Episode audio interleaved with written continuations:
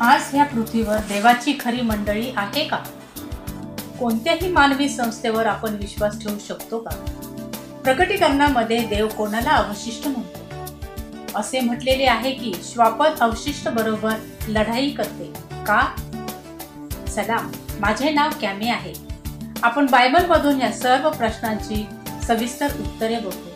बायबलची भविष्यवाणीचा उलगडा याविषयी.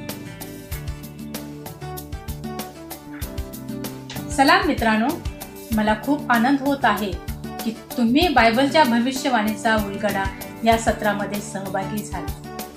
ह्या कार्यक्रमामध्ये एका पाठोपाठ अनेक सादरीकरणे आहेत बायबलच्या महान भविष्यवाणीच्या सविस्तर उलगडा करण्यासाठी आज रात्री चौदा सत्रांपैकी बारावी सत्राचे सादरीकरण आहे. मला खूप आदरणीय वाटत आहे की जागतिक स्तरातून तुम्हा सर्वांबरोबर मी माझा वेळ घालवत आहे.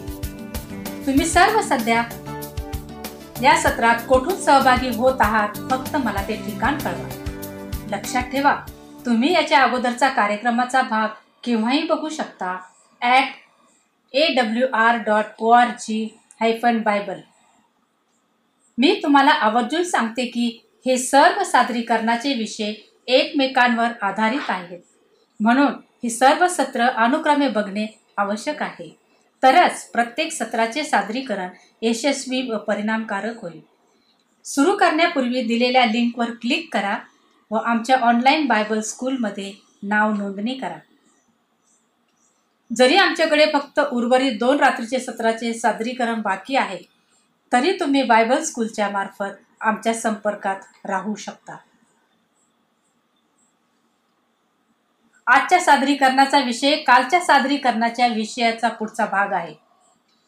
आपण जसे आध्यात्मिक बाबेल व तिच्यामुळे झालेला गोंधळबद्दल बघितले. आणि आता देव त्याच्या लोकांना बाबेलमधून बाहेर येण्यास सांगतो. आनंदाची गोष्ट म्हणजे देव आपल्याला उगच कशातूनही बाहेर येण्यास सांगत नाही तर तो आपल्याला त्याच्या कशामध्ये तरी बोलावतो आहे. येशू म्हणतो माझ्या पावलावर पाऊल टाकून चाला. मी माझे जीवन व माझी शिकवण तुमच्यासाठी मागे एक उदाहरण म्हणून ठेवले आहे. परमेश्वराच्या वचनातून आपल्याला सत्य प्रकट होते आणि ह्या सत्याचा आपण नकाशाप्रमाणे उपयोग करतो. सत्याच्या आधारे आपण अशी मंडळी शोधतो जे देवाचे सत्य खजिन्याप्रमाणे सांभाळते व त्याला टिकून ठेवते. आज रात्री आपण प्रश्नांची उत्तरे बघणार आहोत. अंतिम काळातील देवाची मंडळी कशासारखी असेल? हे बायबल आपल्याला प्रकट करील काय? अवशिष्टचा अभ्यासाकडे जाण्यापूर्वी आपण प्रार्थना करू. हे स्वर्गातील देवा आम्हा सर्वांना एकत्र आणल्याबद्दल उपकार मानते. कृपा करून मला तू रिक्त कर व तुझ्या पवित्र आत्म्याने मला भर. आज रात्री माझा एका पात्राप्रमाणे उपयोग कर. अवशिष्टचा अर्थ तुझ्या शब्दात वर्णन करण्यास आणि देवा तुझ्या सत्य मंडळीची गुणधर्म काय आहेत हे समजण्यास. ह्यावरून हे स्पष्ट होते की देवाच्या मंडळीचा शोध घेणे व मंडळीचा भाग बनणे आहे. आम्ही तुमच्यावर प्रीती करतो. तुम्ही आज रात्री आमच्यासोबत सहभागी व्हा. येशूच्या नावाने.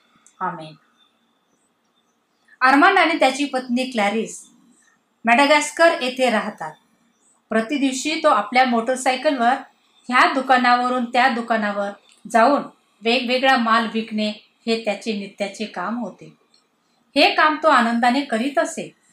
त्यावेळी ते शहरापासून दूर राहत होते. डोंगराळ भागात एका खेडे गावात ते राहत असत. एके दिवशी अरमानच्या भावाने त्याला सांगितले की मी आणि वडील रेडिओवर प्रसारित होणारा खूप चांगला कार्यक्रम ऐकतो. नंतर जेव्हा अरमान एके दिवशी घरी त्यांना भेटण्यासाठी गेला त्यांनी एकत्र तो कार्यक्रम ऐकला. अरमानला तो कार्यक्रम चांगला वाटला पण क्लॅरिस नाराज होती. क्लॅरिस कॅथोलिक मंडळीची सभासद होती. रेडिओवरचा कार्यक्रम ऐकून ती नाराज झाली. तिच्या मंडळीच्या विरुद्ध बोलले जात होते. परंतु जरी क्लॅरिसला रेडिओद्वारे प्रसारित ॲडव्हेंटिस्ट कार्यक्रम आवडले नाही तरीसुद्धा तिची सत्सद विवेक बुद्धी बेचैन करत होती. मन शांत करण्यासाठी एकच उपाय होता. की रेडिओ प्रसारण कार्यक्रम ऐकणे जरी तिच्या म मनाविरुद्ध होते तरी सुद्धा. अरमान दररोज रेडिओ कार्यक्रम ऐकत असे. आणि कार्यक्रम ऐकण्यामुळे त्याच्यामध्ये परिवर्तन होऊ लागले. हे सर्व त्याला न कळत घडले. देव क्लॅरिसच्या हृदयात देखील कार्य करत होता आणि तिच्यात देखील परिवर्तन दिसून आले. अरमान शेवटी आपल्या पत्नीकडे गेला आणि म्हणाला आपण अशी मंडळी शोधूया जी आपल्याला सत्याविषयीचा संदेश सांगेल. ती आनंदाने तयार झाली. त्यांनी खूप अशा मंडळीचा शोध केला परंतु त्यांनी एका मंडळीविषयी ऐकले जे त्यांच्या ठिकाणापासून खूप दूर अंतरावर आहे व तेथे जाणे अवघड होते. नंतर एक दिवस अरमंडला कोणीतरी सांगितले की जवळच एका खेडे गावात एक मंडळी आहे. ते पाहण्यासाठी गेले. तेथे काही लोकांचा समूह शनिवारी एकत्र जमत होते जसे त्यांनी रेडिओवर ऐकले होते. लवकरच हे कुटुंब सर्व प्रत्येक शनिवारी शब्दाच्या भक्तीला जाऊ लागले. आता त्यांचा सर्वांचा सेव्हन्थ डे ॲडव्हेंटिस्ट मंडळीमध्ये बाप्तिस्मा झाला. अरमान क्लॅरिसप्रमाणेच असे अनेक लोक आहेत ज्यांना काही भक्कम आधाराचा शोध आहे की ज्यामधून त्यांना आशा व शांती लाभेल. पुष्कळ लोक जगातील मनोरंजन धन संपत्ती शक्तीचा अनुभव घेऊन सुद्धा त्यांचे समाधान झाले नाही. उलट त्यांच्या समस्येमध्ये वाढ होत गेली. हजारो लोकांच्या अंतकरणात सद्यस्थितीत ख्रिस्ती जीवनाची भूक आहे. परंतु त्यांची इच्छा फक्त मंडळी मिळणे ही नसून देव व सत्याशी संबंध जोडणे होती. आजच्या घडीला ह्या भूतलावर देवाची मंडळी आहे का? जिचा बायबलमध्ये उल्लेख केलेला आहे. सध्याच्या जागतिक समस्या जसे की कोविड नाईन्टीन दंगा लढाया यासारख्या परिस्थितीत देवाचे सत्य व खरी मंडळीच्या शोधात असाल. परंतु तुम्ही खरी मंडळीला कसे शोधाल? जेव्हा की शंभरहून अधिक मंडळ्या आहेत जगामध्ये. बहुतेक मंडळ्या स्वतःला खरे देवाची मंडळी सांगत आहेत. त्यापैकी पुष्कळ मंडळ्यामध्ये काही गोष्टींमध्ये समानता आहे तर काही गोष्टींमध्ये असमानता आहे. ह्या इतर सर्व मंडळांची वैशिष्ट्ये व शिकवण समजण्यासाठी पूर्ण आयुष्य जाईल. हे सर्व खूपच त्रासदायक व क्लिष्ट काम आहे व अनेक लोक त्यांच्या भावना व्यक्त करतात. आज रात्री तुम्हाला सुद्धा असेच वाटेल. प्रकटीकरणामध्ये तुम्ही वाचले ना? देवबाग अंतिम काळातील मंडळीचे वर्णन करतो. देवाने म्हटले आहे एकदा की तुम्ही त्याच्या सत्य मंडळीची निवड इतर सर्व मंडळांमधून करू शकता. बिलकुल जसे तुम्ही तुमच्या देशाच्या झेंड्याची निवड करता इतर सर्व झेंड्यांमधून. आपण आपल्या घोषवाक्याची उजळणी करूया. जर हे घोषवाक्य बायबलमधून असेल तर मी विश्वास ठेवते. जर हे घोषवाक्य बायबलच्या विरुद्ध असेल तर मग ते मला मान्य नाही. सैतानाला खूप दुःख होते जेव्हा लोक प्रकटीकरणाच्या पुस्तकाचा अभ्यास करतात कारण हे पुस्तक देवाच्या सत्य मंडळीचे सविस्तर वर्णन करते. सैतान त्याची पूर्ण चाल चालतो की लोकांच्या अभ्यासात अडथळा निर्माण करणे व तो अभ्यास टाळणे. जर सर्व लोकांना प्रकटीकरणाचे पुस्तक समजले तर सैतान एकदम संकटात सापडेल. देवाचे महान नाव व त्याची मंडळी उंचावली जाईल व स्तुती होईल. जेव्हा देवाने आपल्याला निर्माण केले देवाने आपल्यामध्ये जन्मताच एक तीव्र इच्छा देखील निर्माण केली की त्याची भोग व त्याची तहान फक्त त्याचे वचनासाठीच असणार. जेव्हा तुम्ही मागे पाहता ख्रिस्ती मंडळीचा इतिहास पहा. देवासाठी नेहमी त्याचे लोक होते जे त्याचे सत्य व त्याची सुवार्ता संपूर्ण लोकांना सांगण्यासाठी सदैव तयार होते. जुन्या करारामध्ये देव त्याच्या लोकांना आवर्जून सांगतो की तुम्ही तुमचा आवाज तुतारीप्रमाणे करा. देवाचे नाव व त्याचे सत्याचा प्रसार करण्यासाठी. एशिया अठ्ठावन्न एक मध्ये सांगितल्याप्रमाणे तुम्ही स्वतःला रोखू नका किंवा तुम्ही त्याची सुवार्ता गाजविण्यासाठी घाबरता? आपण बायबलमध्ये प्रत्येक पानावर आपल्याला खूप महत्वाची उदाहरणे वाचायला मिळतील की देव मानवाच्या मार्फत महान कार्य करतो जे त्याचे ऐकतात. जेव्हा लोक सत्य स्वीकारतात व विश्वासाने देवामागे चालतात त्यांना तो पारितोषिक देतो त्यांचा सत्कार करतो. आपण यहोशवाची गोष्ट व यरिकोची भिंत कोसळते. यहोशवा सहा एक ते सत्तावीसमध्ये सांगितल्याप्रमाणे हे उदाहरण देवाची महान शक्तीचा चमत्काराविषयी आहे. जेव्हा देवाचे लोक त्याच्या मार्गदर्शनाखाली चालतात.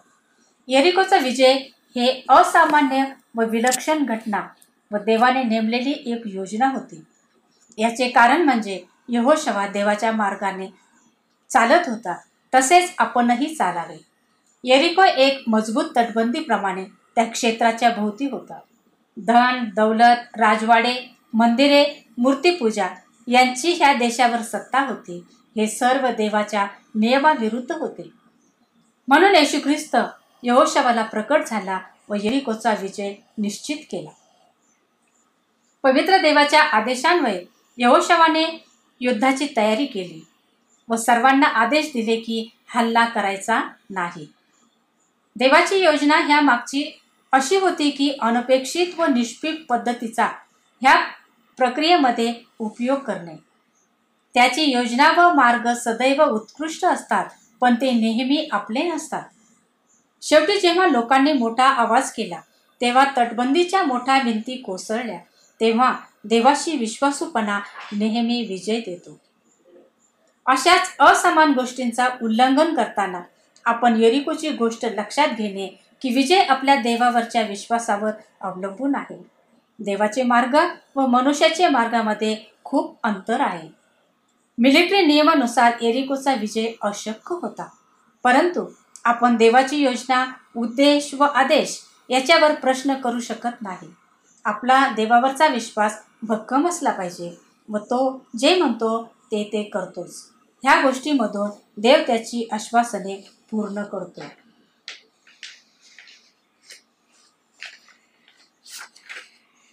एरिकोच्या भिंती पडल्या कारण अशी देवाची इच्छा होती. एका चांगल्या मित्राप्रमाणे देवाचे आपल्याला आश्वासन आहे जे खूप मूल्यवान आहे. आपण देवाच्या इच्छेमध्ये एक साधनाप्रमाणे असावे. नोहा जसे एकशे वीस वर्षे देवाशी विश्वासू होता व त्याच्या इच्छेप्रमाणे वागत होता. व हा कालावधी मोठा होता. तो असे म्हटला नाही की इतके दिवस का देवा? परंतु नोहा देवाशी व त्याच्या मैत्रीशी विश्वासू होता व त्यामुळे त्याचा बचाव झाला. लूक सतरा सव्वीसमध्ये म्हटलेलं आहे. येशू म्हणतो नोहाच्या दिवसात झाले तसे मनुष्याच्या पुत्राच्या दिवसातही होईल. येथे येशूच्या दुसऱ्या येण्या अगोदरच्या वेळी वेळेविषयी येथे नमूद केले आहे जे की नोहाच्या दिवसाप्रमाणे असणार. नोहाच्या दिवसात सुटण्याचे किती मार्ग होते? फक्त एक. उत्पत्ती सात एकमध्ये म्हटलेले आहे मग परमेश्वराने नोहाला सांगितले तू आपल्या सगळ्या कुटुंबासह तारवात चल. कारण मी पाहिले आहे की या पिढीत तूच माझ्यापुढे नीतिमान आहेस. नोहाच्या दिवसात केवळ आठ जणांनी तारवात जाण्याचा देवाचा सुरक्षित मार्ग निवडला. शेवटच्या दिवसात बायबल म्हणते की सुरक्षिततेचा तारू म्हणजे देवाची सत्य पालन करणारी मंडळी जी देवाचे सर्व सत्यावर आधारित आहे. देवाच्या सुरक्षिततेचा एक मार्ग संदेश जो नोहाने दिला तो जग प्रसिद्ध होता काय? नाही. मत्ते सात तेरा ते सोळामध्ये अरुंद दरवाजाने आत जा. कारण नाशाकडे जाण्याचा रुंद व मार्ग पसरट आहे आणि त्यातून आत जाणारे पुष्कळ आहे. परंतु जीवनाकडे जाण्याचा दरवाजा अरुंद व मार्ग संकुचित आहे आणि ज्यांना तो सापडतो ते थोडके आहे. खोट्या संदेशाविषयी जपून राहा. ते मेंढरांच्या वेशाने तुमच्याकडे येतात पण ते अंतरी क्रूर लांडगे आहेत. त्यांच्या फळावरून तुम्ही त्यांना ओळखाल. काटेरी झाडावरून द्राक्ष किंवा रिंगणीच्या झाडावरून अंजीर काढतात का? येशूकडे किती विश्वासू किंवा मंडळी आहे असे पौलाने सांगितले. इफिस्करास पत्र चार पाचमध्ये प्रभू एकच विश्वास एकच बाप्तिस्मा एकच येशू येण्यापूर्वी शेवटच्या क्षणी दोन गट निर्माण होतील. एक गट माणसाचे लोकप्रिय शब्द अनुसरणारे तर दुसरा गट देवाच्या सार्वकालिक शब्दाचे अनुसरण करणारे. अगदी नोहाच्या दिवसाप्रमाणे देवाजवळ एक तारू किंवा मंडळी आहे जी सुरक्षिततेच्या मार्गाने जात आहे. खात्री करा की तुम्ही योग्य तारूतून जात आहात. येशूने त्याच्या मंडळीला त्याच्या राज्यात आणण्यासाठी आपला प्राण दिला. इफिस्करास पत्र पाच पंचवीस ते सत्तावीसमध्ये म्हटले आहे पतीनो जशी ख्रिस्ताने मंडळा मंडळीवर प्रीती केली तशी तुम्हीही आपापल्या पत्नीवर प्रीती करा. ख्रिस्ताने मंडळीवर प्रीती केली आणि स्वतःच तिच्यासाठी समर्पण केले. अशासाठी की तिला त्याने वचनाद्वारे जलस्नानाने स्वच्छ करून पवित्र करावे. आणि गौरवयुक्त मंडळी अशी ती स्वतःला सादर करावी. म्हणजे तिला डाग सुरकुती किंवा अशासारखे काही नसून ती पवित्र व निर्दोष असावी. नवीन कराराच्या दिवसात पेत्राने सामर्थ्याने उपदेश केला. पेंटेकॉसच्या दिवशी तीन हजार लोकांचा बाप्तिस्मा झाला. त्यांचा बाप्तिस्मा झाल्यावर ते बाहेर पडले आणि त्याच्या आज्ञा पाळण्यासाठी त्याची खास लोक झाले. पहिले पेत्र दोन नऊ मध्ये म्हटले आहे पण तुम्ही तर निवडलेला वंश राजकीय याजकगण पवित्र राष्ट्र देवाचे स्वतःचे लोक असे आहात. यासाठी की त्याचे गुण तुम्ही प्रसिद्ध करावे. ज्याने तुम्हास अंधकारातून काढून आपल्या अद्भुत प्रकाशात पाचारण केले. त्याच्या अद्भुत प्रकाशात देवाचे लोक नेहमी आज्ञाधारक असतात. त्याचे ऐकण्यासाठी त्यांचे त्याच्यावर खूप प्रेम होते. हा गट बहुमतापासून तयार झाला. आज्ञा पाळणारा गट बनून देवाने त्यांना अंधकारापासून प्रकाशाकडे बोलावले. चुकीकडून सत्याकडे आज्ञाभंगापासून आज्ञापालनापर्यंत त्याच्याशी सखोल संबंध ठेवणे. जेव्हा काही लोक अशा संमेलनांची मालिका ऐकतात आणि ते नवीन सत्य शिकतात ते संघर्षातून जातात. देवाच्या वचनातून त्यांना नवीन सत्य कळते आणि हा संघर्ष निर्माण करतो. कारण यामुळे त्यांच्यात बदल घडतात. मनात एक लढाई आहे. ते नवीन सत्याचे अनुसरण करण्यासाठी आश्चर्य करतात. माझा विश्वास असलेल्या प्रत्येक गोष्टी मी नाकारल्या पाहिजे का? नक्कीच नाही.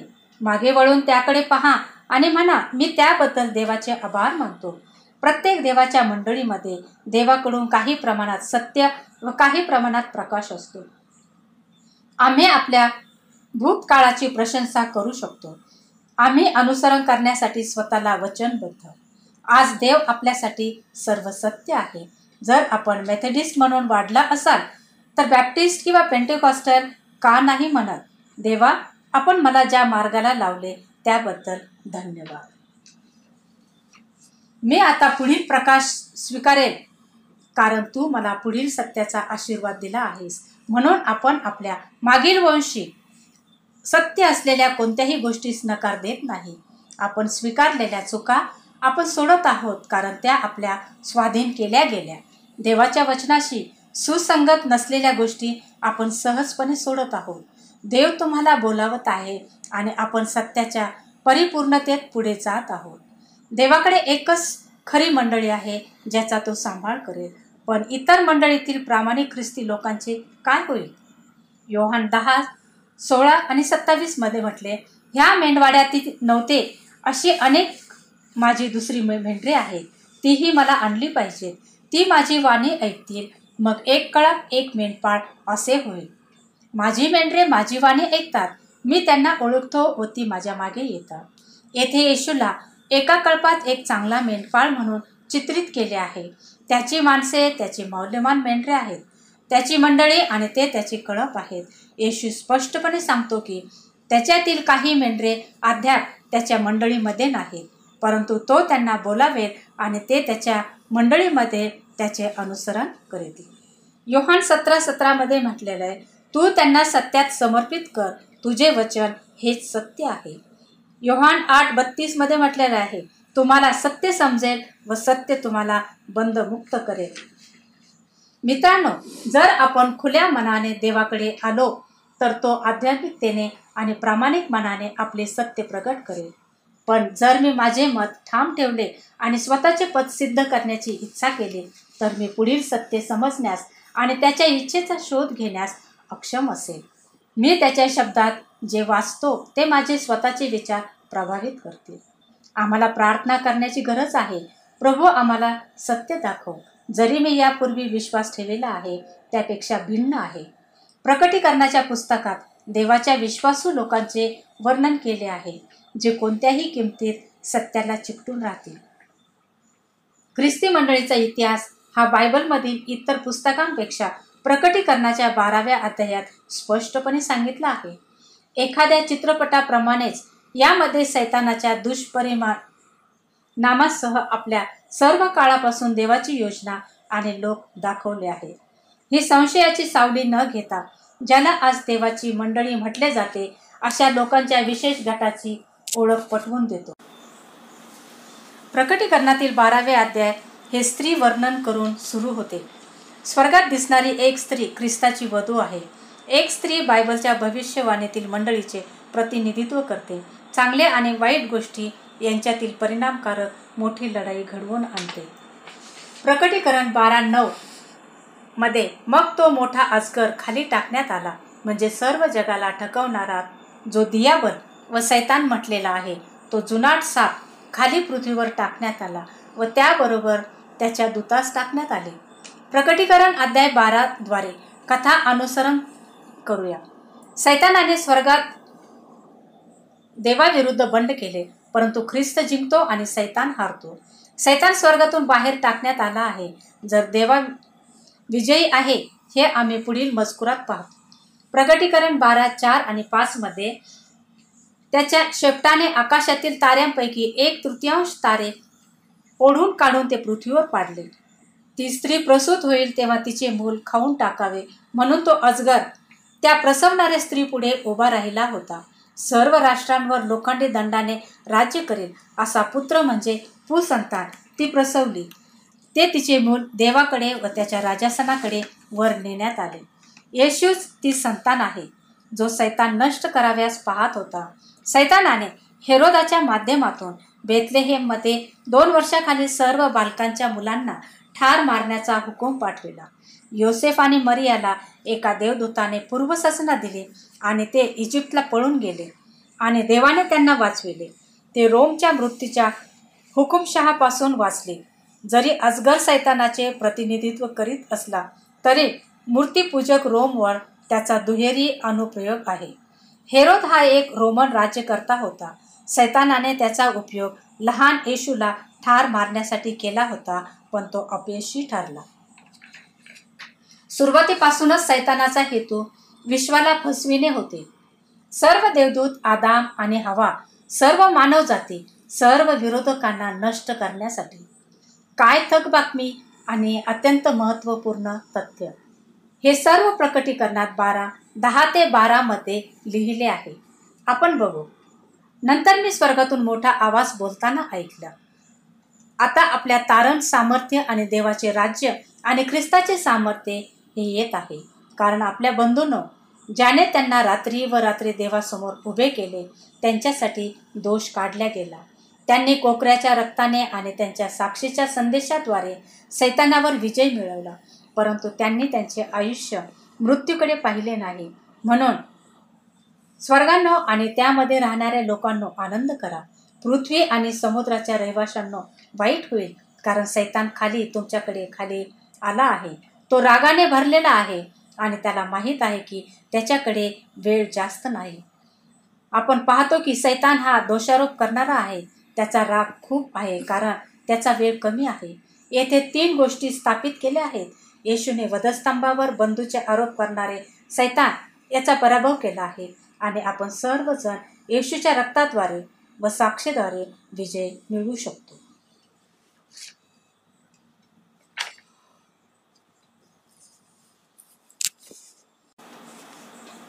सैतान संतापलेला आहे.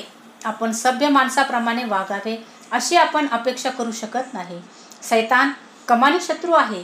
वाळवंटात बरीच वर्ष नंतर सैतान येशूचा नाश करण्याच्या आशेवर येशूला मोहात पाडणारा एक देवदूत म्हणून प्रकट झाला. मत्तईच्या सापडलेल्या या संपूर्ण अनुभवाद्वारे आणि येशू कसा दृढ राहतो हे मला आवडले आहे. तो वैभवशाली वाऱ्यासह म्हणतो असे लिहिले आहे की तू आपला देव परमेश्वर याचीच उपासना करशील. आणि फक्त त्याची उपासना करशील. सैताना मला सोडण्याची आज्ञा मी तुला देतो. सैतान मागे घेण्यात आला आणि शांत करण्यात आला. आणि हा शाही सामना करण्यास त्याच्याकडे शून्य शक्ती होती. येशूकडे हे सामर्थ्य आणि धैर्य आहे कारण तो प्रार्थनेद्वारे आपल्या स्वर्गीय पित्याशी जोडला गेला आहे आणि सैतानाविरुद्ध ढाल म्हणून पवित्र शास्त्र अद्भुत करतो.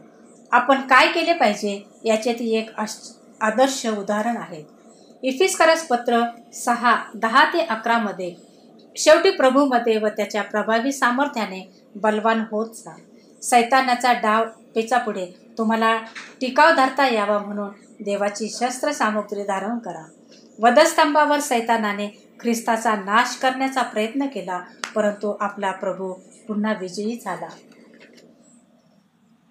येशूचे शेवटचे शब्द आहेत पित्या मी आपला आत्मा तुझ्या हाती देतो आणि मग तो दीर्घ श्वास घेतो आणि विजयाची आरोळी देतो. हे शब्द सर्व डोंगरभर पसरले आहेत व ते पूर्ण झाले आहे. येशूचा मृत्यू विजयी झाला. आकाशात गडगडाट झाला आणि अगदी ऊन निघून गेल्यासारखे दिसत आहे. काळ्या लोकरीप्रमाणे दाट पृथ्वीवर अंधकार आहे. जणू काय पृथ्वी शेवटचे सर्व समजले होते. भयंकर भूकंपाने संपूर्ण जमीन हादरते. येशूने आपल्या विजयाचे पूर्ण चित्रण केले होते परंतु सैतान या कल्पनेला मुळीच समजू शकला नाही. युहान बारा एकतीसमध्ये आता ह्या जगाचा न्याय होतो.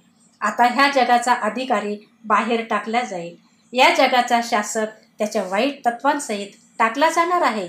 तो खाली जात आहे. कसे बरे? ते कसे होईल? ते शक्तीने असेल का? तो सामर्थ्याने असेल का? नाही. योहान बारा बत्तीसमध्ये येशू म्हणतो आणि मला पृथ्वीपासून उंच केले तर मी सर्वांना माझ्याकडे आकर्षून घेईन. जेव्हा लोक वधस्तंभाकडे पाहतात तेव्हा त्यांच्यात असे प्रेम येते जे त्यांचे तारणकर्त्याकडे आकर्षित करते. येशू तुम्हाला सक्ती करीत नाही किंवा तुमची फसवणूक करीत नाही किंवा तुम्हाला ताकीद देत नाही तर ते सैतानाच्या पद्धती आहेत. येशू फक्त आपल्यावर पूर्णपणे प्रेम करीतो. स्वतःचा जीव देऊन तो युद्ध जिंकतो. तो कबरेत गेला आणि मेलेल्यातून उठवला गेला. येशू आपला एकमेव तारणारा आहे. थडग्यावर एकटाच त्याचा सामर्थ्य आहे. येशूचे तारण करण्याचे ध्येय साध्य झाले आणि तो स्वर्गात गेला. येशूच्या स्वर्गरोहणानंतर सैतान आता ख्रिस्ताच्या अनुयायांवर त्याचा राग वळवतो. त्याने आपली युक्ती बदलली पाहिजे. म्हणूनच जेव्हा शुभवर्तमानाचा संदेश पसरला तेव्हा दुष्ट प्रत्येक शिष्याकडे पाठपुरवठा करीतो. शिष्य सोडून इतर सर्वजण शहीद मृत्यू पावले. परंतु कोणतीही चिंता करू नका. स्वर्गात त्यांचे बक्षीस मोठे आहे. येशू पृथ्वीवर असताना सैतान येशूला नष्ट करण्यात अयशस्वी झाल्यानंतर त्याने आपले लक्ष केंद्रित केले. त्याचा राग रोखला आणि त्याने पांढऱ्या रंगात शुद्ध स्त्री म्हणून प्रतिनिधित्व केलेल्या मंडळीवर हल्ले चालू ठेवले. तुम्हाला माहीत आहे सैतान केवळ फसवतच नाही तर तो पूर्णपणे नष्ट करण्याचा प्रयत्न करतो. त्याने खटला भरला आणि ख्रिस्ताच्या अनुयायांवर क्रूर हल्ले केले. आज कौटुंबिक त्रास व्यसनमुक्ती नैराश्य एकाकीपणा आर्थिक ओझे आणि अगदी स्वतःची नासाडी करून ख्रिस्तींचा छळ करण्याचे अनेक मार्ग सैतानाकडे आहेत. सैतान त्यांना त्यांच्या विश्वास सोडण्यास प्रवृत्त करतो किंवा तो त्यांना विचलित करून आणि इतका व्यस्त ठेवतो की येशोबरोबर त्यांचे नाते संबंधासाठी त्यांना वेळ नसणार. जो विजय मिळविण्याची त्यांची एकमेव जीवनरेखा आहे. कॉन्स्टंटाईनच्या काळात मंडळी आणि राज्य एकत्रित आले. थोड्या काळासाठी मंडळीने राज्याची मर्जी आणि असामान्य लोकप्रियता उपभोगली. राज्य व मंडळीचे हात मिळवणी झाली. सैतानाने आक्रमण केले आणि संधी घेतली. देवाच्या लोकांचा खंबीरपणे छळ करण्याकरिता. आणि आता प्रकटीकरण बारा सहामध्ये असे सांगते की ती स्त्री रानात पळून गेली. जिथे तिच्यासाठी देवाने तयार केलेले स्थान आहे की त्यांनी तिथे तिला बाराशे साठ दिवस खायला घालावे. आता बायबलमधील भविष्यवाणी लक्षात ठेवा. भविष्यवाणीतील एक दिवस म्हणजे एक वर्ष. हिचकिया चार सहामध्ये सांगितले मी तुझी नियुक्ती एक दिवस एक वर्षासाठी केली आहे. गणना चौदा चौतीसमध्ये तुम्ही शोधलेल्या दिवसांच्या संख्येनंतर जरी चाळीस दिवस एका दिवसासाठी एक वर्ष. देवाची अवशिष्ट मंडळी रानात होती. बाराशे साठ वर्षाच्या छळाकरिता. पृथ्वीच्या इतिहासामध्ये एकच वेळ आहे. ज्या ख्रिस्ती छळाच्या या विशिष्ट वर्षाद्वारे दर्शविली जाऊ शकते आणि ती बरेच काही प्रकट करते. बायबलमध्ये या दुःखाच्या काळाचा वारंवार उल्लेख करण्यात आला आहे. कारण त्या काळात देवाच्या लोकांपैकी सर्वात वाईट परिस्थिती ही आहे. मत्तय चोवीस एकवीसमध्ये कारण जगाच्या प्रारंभापासून आतापर्यंत आले नाही व पुढे कधीही येणार नाही असे मोठे संकट त्या काळी येईल. एशया एकोणसाठ एकोणीसमध्ये म्हटले ते मावळीतीपासून परमेश्वराच्या नामाचे भय बाळगतील. सूर्याच्या उगवतीपासून त्याच्या प्रतापाचे भय बाळगतील. कारण शत्रू पाण्याच्या लोंढ्यासारखा येईल. तेव्हा परमेश्वराचा आत्मा त्याच्या विरुद्ध झेंडा उभारेल. आपण येशू आणि त्यांच्या स्तरावर आणि वाईट गोष्टींवर विजय मिळविण्याचा त्याच्या मार्गावर दृढ राहायला हवे. इतिहासाच्या वेळी आपण पाहिले आहे की लोकप्रिय मंडळी आणि राज्य एकत्रित होते. देवाचे विश्वासू पुरुष आणि स्त्रिया एकांतात लपून बसल्यामुळे देवाच्या वचनाच्या सत्यास चिकटून राहिले. वाळवंट पृथ्वीवरील निर्जन आणि दुर्गम स्थानांचा उल्लेख करतो. देवाचे लोक आपल्या जीवासाठी पळून गेले आणि एकाकी जागी लपले. देवाच्या मंडळीत उघड्यावर कार्य करण्याचे धाडस झाले नाही तर त्याचे सदस्य जिवंत राहिले नसते. देव आपल्याला चेतावणी देतो की या वास्तविक बाराशे साठ वर्षामध्ये त्याची खरी मंडळी एक संघटना म्हणून अस्तित्वात नव्हती. कारण ती वाळवंटात दृष्टिक्षेपात पळून गेलेले वाल्नेसेस हे पवित्र शास्त्राचे भाषांतर प्राप्त करणारे पहिले लोक होते. सुधारणेच्या शेकडो वर्षांपूर्वी त्याच्याकडे त्याच्या मूळ भाषेत हस्तलिखित बायबल होते. त्यांचे सत्य भेसळखोर रहित होते. देवाचे वचन पाळल्याबद्दल त्यांचा छळ झाला. इतिहासाने स्पष्ट केले आहे की रोमचा पोप रोम ही अशी शक्ती आहे जी येशूच्या अनुया अनुयायाची बाराशे साठ वर्ष इसवी सन एकशे अडतीस ते सतराशे अठ्ठ्याण्णवपर्यंत छळ करीत असे. रोमन सम्राट जस्टिनियनच्या पत्रामुळे ख्रिस्ती जगात पापाची सत्ता सर्वोत्त झाली. तेव्हा पाचशे अडतीस ए डीमध्ये हा काळ सुरू झाला. ज्याने रोमच्या बिशपला सर्व मंडळांचा प्रमुख म्हणून मान्यता दिली. हे कुख्यात पत्र जस्टिनियन कोर्टच्या साम्राज्याचा मूलभूत फायदा बनले. ख्रिस्तीसाठी हा क्रूर काळ सतराशे अठ्ठ्याण्णवमध्ये संपला जेव्हा नेपोलियनच्या जनरल बर्थियरने पोपला बंदिवान म्हणून नेले. इतिहास कमीत कमी पन्नास दशलक्ष ख्रिस ख्रिस्तींची स्थापना करतो. मृत्यूच्या डिग्रीच्या कालावधीत त्यांच्या विश्वासामुळे मरण पावला. रोमन कॅथलिक मंडळीद्वारे सैद्धांतिक ऐक्य साधता येते. केवळ जेव्हा भीतीने मंडळी राज्य करते. पाचव्या लॅटरन मं मंडळी काउन्सिलमध्ये कार्डिनल ए. पक्षी यांनी लक्षात घेतले की कोणत्याही असंतोषकर्त्यांनी उपस्थित राहण्याचे धाडस केले नाही. रोमॅनिझम आणि रिफॉर्मेशन या पुस्तकात ए पुक्सीने बिशपला सांगितले ख्रिस्ती धर्म जगताचे संपूर्ण शरीर आता एका मस्तकाच्या अधीन आहे. तुलाही आता कोणीही विरोध करीत नाही आता कोणालाही हरकत नाही.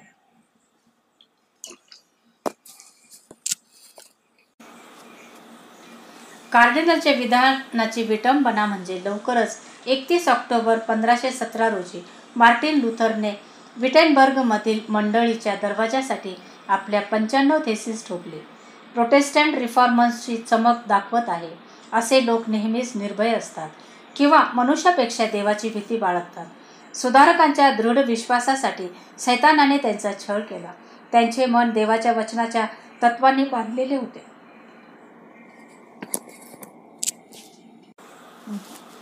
आम्ही सांगितल्याप्रमाणे रानातील कालावधी पोपच्या कब्जासह सतराशे अठ्ठ्याण्णवमध्ये संपला. जेव्हा नेपोलियन जनरल बर्थिनियरने पोपला बंदिस्त केले व अशा प्रकारे भविष्यवाणीचे आकर्षण वाढले.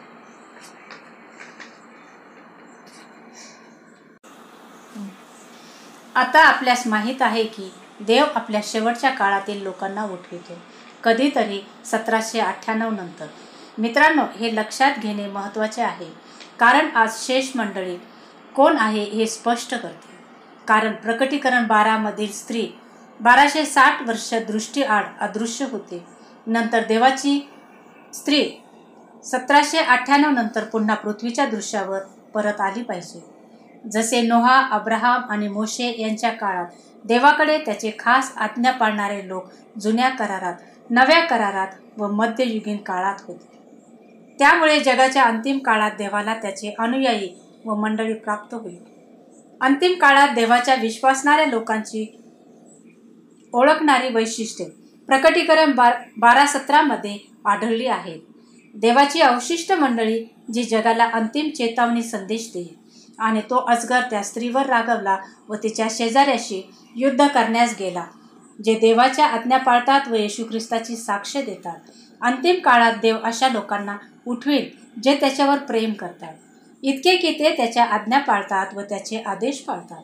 त्याच्या दहा आज्ञाच्या मुख्य गाभ्यात आम्ही भक्तीचा शोध घेतो. आम्ही देवाची स्तुती करतो कारण आपण सर्व त्याची उत्पत्ती आहोत. शब्दाची आज्ञा आम्हाला देवाची आकाश व पृथ्वी याचा निर्माता म्हणून सर्वोच्चपणे त्याची उपासना करण्यास प्रवृत्त करते. निर्गम वीस आठ ते दहामध्ये शब्द दिवस लक्षात ठेव व तो पवित्र ठेवण्यासाठी सहा दिवस तुम्ही मेहनत करा आणि सर्व कामकाज करा परंतु सातवा दिवस म्हणजे परमेश्वराचा शब्दात आहे. येशूसाठी हे खूप महत्त्वाचे होते की त्याचा अवशेष मंडळी त्याच्या पावलावर पाऊल ठेवून चालतात की सातवा दिवस शब्दात पाळतात. येथे नवीन कराराचे लोक आहेत ज्यांच्याबद्दल देव इब्रिकरास पत्र दहा सोळामध्ये म्हटलेले आहे. परमेश्वर म्हणतो त्या दिवसानंतर जो करार मी त्यांच्याबरोबर करीन तो हा. मी आपले नियम त्यांच्या मनात घालेन आणि ते त्यांच्या हृदयपटावर लिहीन.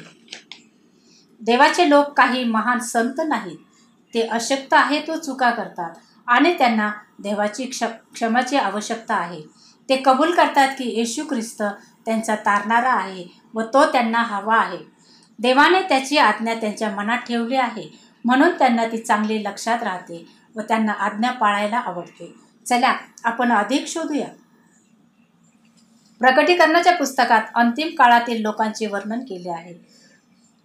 दोन वैशिष्ट्य वैशिष्ट्यामध्ये वर्गीकरण केलेले आहे. ते दहा आज्ञा पाळतात सर्वच. त्यांच्याकडे येशूची साक्ष आहे. बायबल येशूची साक्ष परिभाषित करीते. प्रगटीकरण एकोणीस दहामध्ये बघा. असे म्हटले आहे की येशूची साक्ष ही भविष्यवाणीचा आत्मा आहे. बरे हे आता स्पष्ट आहे. शेवटच्या काळातील देवाच्या लोकांना भविष्यवाणीच्या शब्दाद्वारे मार्गदर्शन केले जाईल. पहिले करीन करसपत्र एक सातमध्ये पहा. जे तुम्ही ते कोणत्याही कृपादानात उणे पडला नाही. प्रभू येशू ख्रिस्ताच्या प्रकट होण्याची आतुरतेने वाट पाहणारे येशूच्या दुसऱ्या येण्याची वाट पाहणारी देवाची मंडळी आध्यात्मिक दानात कमी पडणार नाही. एक आध्यात्मिक दा दान आहे भविष्यवाणी करण्याचे दान. जर पहिल्या शतकातील मंडळीला भविष्यवाण्याच्या दाना दानाची आवश्यकता मार्गदर्शन करण्यासाठी व त्रुटीपासून सुरक्षित ठेवण्याकरिता असल्यास तर शेवटच्या काळातील देवाच्या मंडळीला नक्कीच याची आवश्यकता असणार. पवित्र आत्म्याचे सर्व दाने देवाच्या मंडळीमध्ये प्रकट होतील ही एक शक्तिशाली मंडळी बनण्यास मदत होईल व जगामध्ये तिचा चांगला परिणाम दिसेल.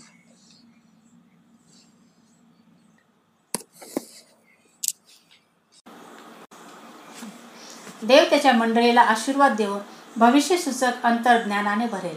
नाट्यमय घडामोडी होतील पवित्र आत्मा ओतला जाईल. हजारोवर त्याच्या आध्यात्मिक समुदायाचा भाग होतील. येशूने आपल्या शिष्यांना सर्व जगात जाण्याची आज्ञा केली. देवाची सत्य मंडळी ही विश्वव्यापक असेल. देवाला समर्पित व त्याचे वचन पाळणारे. मत्तय अठ्ठावीस एकोणीस आणि वीसमध्ये त्याने म्हटले की म्हणून जा आणि सर्व राष्ट्रांचे शिष्य करा. त्यांना सर्व गोष्टी पाळण्यास शिकवा. ज्या मी तुम्हाला आज्ञा केल्या आहेत. आणि पहा मी नेहमीच तुम्हाबरोबर आहे. युगाच्या समाप्तीपर्यंत. आमेन. सर्व युगात देवाच्या कृपेस प्रतिसाद देणारे लोक असतील. त्याला आपले जीवन समर्पित करीतील व त्याच्यावरील विश्वासाने ते त्याच्यामध्ये बाप्तिस्मा घेतील. प्रगटीकरण चौदा सहामध्ये शेवटच्या काळातील हालचालीचे वर्णन करीते. नंतर मी दुसरा दिव्यदूत अंतराळाच्या मध्यभागी उडताना पाहिला. त्याच्याजवळ सांगाव्यास सार्वकालिक सुवार्ता होती. पृथ्वीवर राहणाऱ्यास प्रत्येक राष्ट्र वंश निरनिराळ्या भाषा बोलणारे आणि लोक. तो मोठ्याने म्हणाला देवाची भीती बाळगा व त्याचे गौरव करा. कारण न्याय निवाडा कराव्याची त्याची घटिका आली आहे. ज्याने आकाश पृथ्वी समुद्र व पाण्याचे झरे निर्माण केले त्याला नमन करा. मित्रांनो ही काही लहान सांप्रदायिक चळवळ नाही. ही विश्वव्यापक चळवळ आहे. मोठ्याने सुवार्ता घोषित करणे देवाची भीती बाळगणे म्हणजे घाबरणे नाही. याचा अर्थ देवाचा आदर करणे किंवा आदरयुक्त भीती.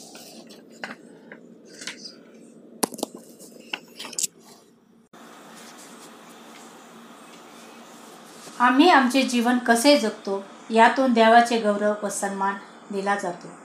दोन्ही आपल्या आहारातून व जीवनशैलीतून. पहिले करिंदकरास पत्र दहा एकतीसमध्ये तुम्ही जे काही खाता किंवा पिता ते सर्व देवाच्या गौरवासाठी करा. देवदूताचा संदेश अंतराळात उडत आहे. हे देवाची सत्य मंडळी व चळवळ दर्शविते. जी सर्व स्त्री व पुरुषास महत्त्वाची बाब लक्षात आणून देते की आपल्या सर्व कृतीबाबत आपण देवाला जबाबदार आहोत. ह्या बेजबाबदारपणाच्या युगात देव आपल्याला नैतिक व आज्ञाधारक होण्यास सांगत आहे. मानवजातीसाठी देवाचा अंतिम संदेश आहे की न्यायाची घडी नजीक आलेली आहे. पृथ्वीच्या इतिहासातील हा एक विशेष काळ आहे. नेहमीप्रमाणे व्यवसाय करता येणार नाही. देवाची शेवटचे बोलावणे म्हणजे निर्मात्याची उपासना करणे. शबात हा देवाच्या अंतिम संदेशाचा एक भाग आहे. येशू आपल्याकडे ही वैशिष्ट्ये देत आहे व म्हणत आहे की जा माझी मंडळी शोधा. जेव्हा आपण शोधतो तेव्हा तो आपल्याला काय वचन देतो? लोक अकरा नऊमध्ये सांगते. मी तुम्हाला सांगतो मागा म्हणजे तुम्हास दिले जाईल. शोधा म्हणजे तुम्हास सापडेल. ठोका म्हणजे तुम्हासाठी उघडले जाईल. हे माझे वचन मी तुमच्यासाठी माझ्या खजिन्यात ठेवले आहे. देवाची अवशिष्ट मंडळी सत्य मंडळीचे वैशिष्ट्य ओळखून त्याची पूर्तता करेल. प्रगटीकरण बारामध्ये सांगितल्याप्रमाणे. पवित्र शास्त्रात सांगितल्याप्रमाणे देवाच्या मंडळीची स्थापना तिच्या रानातील रहिवास संपल्यानंतर व मध्ययुगीन काळ संपल्यानंतर आपण हे देखील बायबल भविष्यवाणी वाचले की देवाची अवशिष्ट मंडळी ह्या पृथ्वीवर सतराशे अठ्ठ्याण्णवच्या नंतर देखाव्यात दिसेल. हेच सांगणे आहे. मित्रा सेवन डे ॲडव्हेंटिस्ट मंडळी ही गुणात्मक आहे. अवशिष्ट मंडळीकडे तेच सत्य असणार जे नवीन करारातील शिष्यांकडे होते. त्यांची शिकवण बायबलवर आधारित असणार. देवाची सुरू सुरुवातीची नवीन करारातील मंडळी साधारण व पवित्र शास्त्र आधारित होते. देवाची शेवटच्या काळातील मंडळीसुद्धा साधारण व पवित्र शास्त्र आधारित आहे. दोन्ही समान आहेत. अवशिष्ट मंडळी जे येशूने शिकविले तेच शिकविते. मग जेव्हा येशू म्हणाला की लाजारस कबरेमध्ये महान निद्रा घेत आहे या ठिकाणी बायबल मरणासंबंधी बोलत आहे. येशू ख्रिस्त येईपर्यंतची शांत झोप. मग येशू केव्हा येणार आहे? ढगावर बसून आम्हाला तारावयासाठी. सर्व शक्ती व स्वर्गीय गौरवासह तो येईल. म्हणून हे गुपित नाही. म्हणून मला मंडळी शोधली पाहिजे जे येशूचे वर्णन समर्थन आणि खूप काही शिकवणार. एस डी ए मंडळी या सर्व गोष्टींची पात्र आहे. अवशिष्ट मंडळी हे दहा आज्ञाचे पालन करते ज्यात चौथ्या आज्ञेचा देखील समावेश आहे. जे की सातवा दिवस शबात पाळण्याचा आहे. अवशिष्ट मंडळी लोकांना बायबलमध्ये आणि शबाताकडे परत घेऊन येईल आणि निर्माणकर्त्याची उपासना करीत आणि एस डी एफ मंडळी यासाठी पात्र ठरली. अवशिष्टांकडे भविष्यवाणीची भेट असेल जे जगाला बायबलमधील भविष्यवाणी घोषित करून शिकवितील. पुन्हा एकदा यासाठी एस डी ए मंडळी पात्र ठरली. अवशिष्ट मंडळी शेवटचा संदेश जो प्रकटीकरण चौदामध्ये तेन देवदत्तांच्या संदेशाचा उपदेश करीते आम्ही या अध्यायांचा अभ्यास केला आणि पाहिले की देवाच्या निर्णयाची वेळ जवळ आली आहे आणि आम्ही ज्याने स्वर्ग आणि पृथ्वी निर्माण केली त्याची उपासना केली पाहिजे. आणि बेबलॉन हे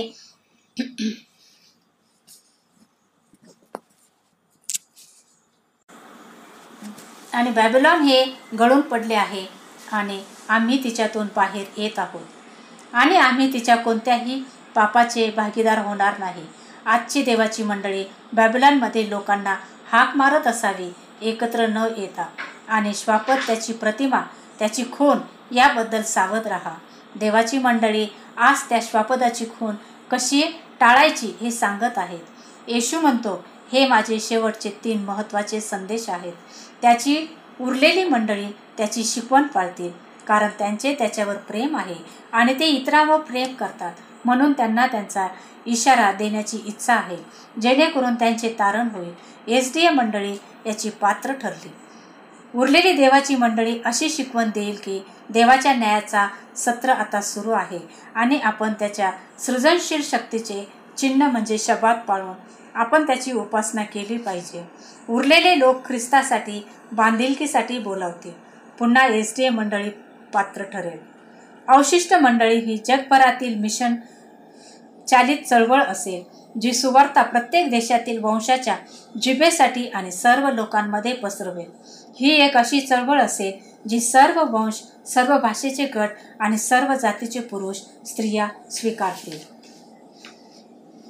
एक अशी चळवळ मी विश्वास ठेवत नाही की देव कोणत्याही एका जातीचा किंवा लोकांचा देव आहे. युनायटेड नेशन्सने सूचीबद्ध केलेल्या दोनशे पस्तीस देशांपैकी दोनशे पंधराहून अधिक प्रांतामध्ये एस डी ए ही जगातील सर्वात मोठी आंतरराष्ट्रीय प्रोटेस्टंट मिशन चळवळ आहे. यात देखील एस डी ए चर्च पात्र ठरले. अवशिष्ट मंडळी ही केवळ येशू ख्रिस्ताद्वारे मुक्तीही शिकवतील.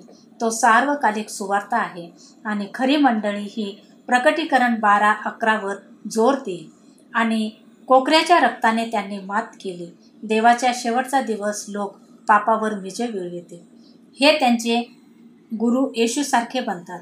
देवाची मंडळी हे स्पष्ट करते की केवळ येशू ख्रिस्तावर विश्वास ठेवून तारण आणि चांगुलपणा येतात. एस डी ए मंडळी पुन्हा पात्र ठरले आणि बायबल आपल्याला सांगते की अवशिष्ट मंडळी ख्रिस्त ते कसे जगतात याचे एक उदाहरण येईल निरोगी मन आणि शरीर राखेल उरलेले लोक आपल्या आरोग्याची काळजी घेण्यास आणि ख्रिस्तींच्या सकारात्मक वृत्तीचे उदाहरण देतात. शरीर व मन या दोन्हीमध्ये निरोगीपणा वाढविण्याकरिता त्यांचे शरीर देवाच्या मंदिराप्रमाणे वागण्यास प्रोत्साहित करतात. ज जगण्याकरिता आपल्याला कोणती प्रवृत्ती आवश्यक आहे ते आपल्यावर अवलंबून आहे. ह्यावरून मला एक उदाहरण आठवते. एक वयोवृद्ध इसम आपल्या नातवाला म्हणाला माझ्या मुला आपल्या सर्वांच्या अंतकरणात दोन लाडग्या लांडग्यांची लढाई सुरू आहे. एक वाईट यामध्ये क्रोध मत्सर लोभ व हीनता दर्शविते. निकृष्टता असंतोष खोटेपणा आणि अहंकार देखील. चांगलं प्रतिनिधित्व करतो. यामध्ये शांती प्रेम आनंद आशा दयाळूपणा सहानुभूती आणि सत्य आहे. छोट्या मुलाने आपले डोके दोन्ही हाताने धरून बसला व थोडा वेळ त्यावर विचार करू लागला. नंतर त्याने आजोबाला विचारले कोणता लांडगा जिंकतो? आजोबाने गंभीरपणे उत्तर दिले मुला तू ज्याला तुझ्या मते पोचतोस तोच. सेवन डे ॲडव्हेंटिस्ट मंडळीकडे खूप सुंदर बायबलमधील आरोग्यविषयी संदेश आहे आपल्याकरिता आणि ते पात्र आहे. नोहाच्या दिवसात देवाकडे सर्व मानवजातीसाठी एक अद्वितीय संदेश होता. नोहाने सर्व स्त्री पुरुषास विनंतीपूर्वक सांगितले की तुम्ही सर्व सुरक्षित तारवात प्रवेश करा. बहुतेकांनी देवाचे बोलावणे नाकारले. परंतु जे देवावर विश्वास ठेवणारे त्यांनी तारवात प्रवेश केला. सर्व बहुतेक लोकांमधून ते वेगळे झाले. देवाकडून बोलावणे आलेले आहे की विश्वासात या व तारवात प्रवेश करा. देवाची वाणी आहे सर्वांसाठी की तुम्ही ती ऐका आणि सुरक्षित तारू म्हणजेच देवाच्या सत्य मंडळीत प्रवेश करा. नोहाने उपदेश केला की तुमच्या पापांचा पश्चाताप करा आणि जगातून बाहेर या. सुरक्षित तारवात जा. न्यायाची घडी जवळ आली आहे. आपला लवकर शेवट होणार आहे. अवशिष्ट मंडळी संदेश देत आहे. आपल्या पापांचा पश्चाताप करा. बाबेलमधून बाहेर पडा पळा. सुरक्षित तारवात प्रवेश करा. आपला न्याय होत आहे. येशू येत आहे.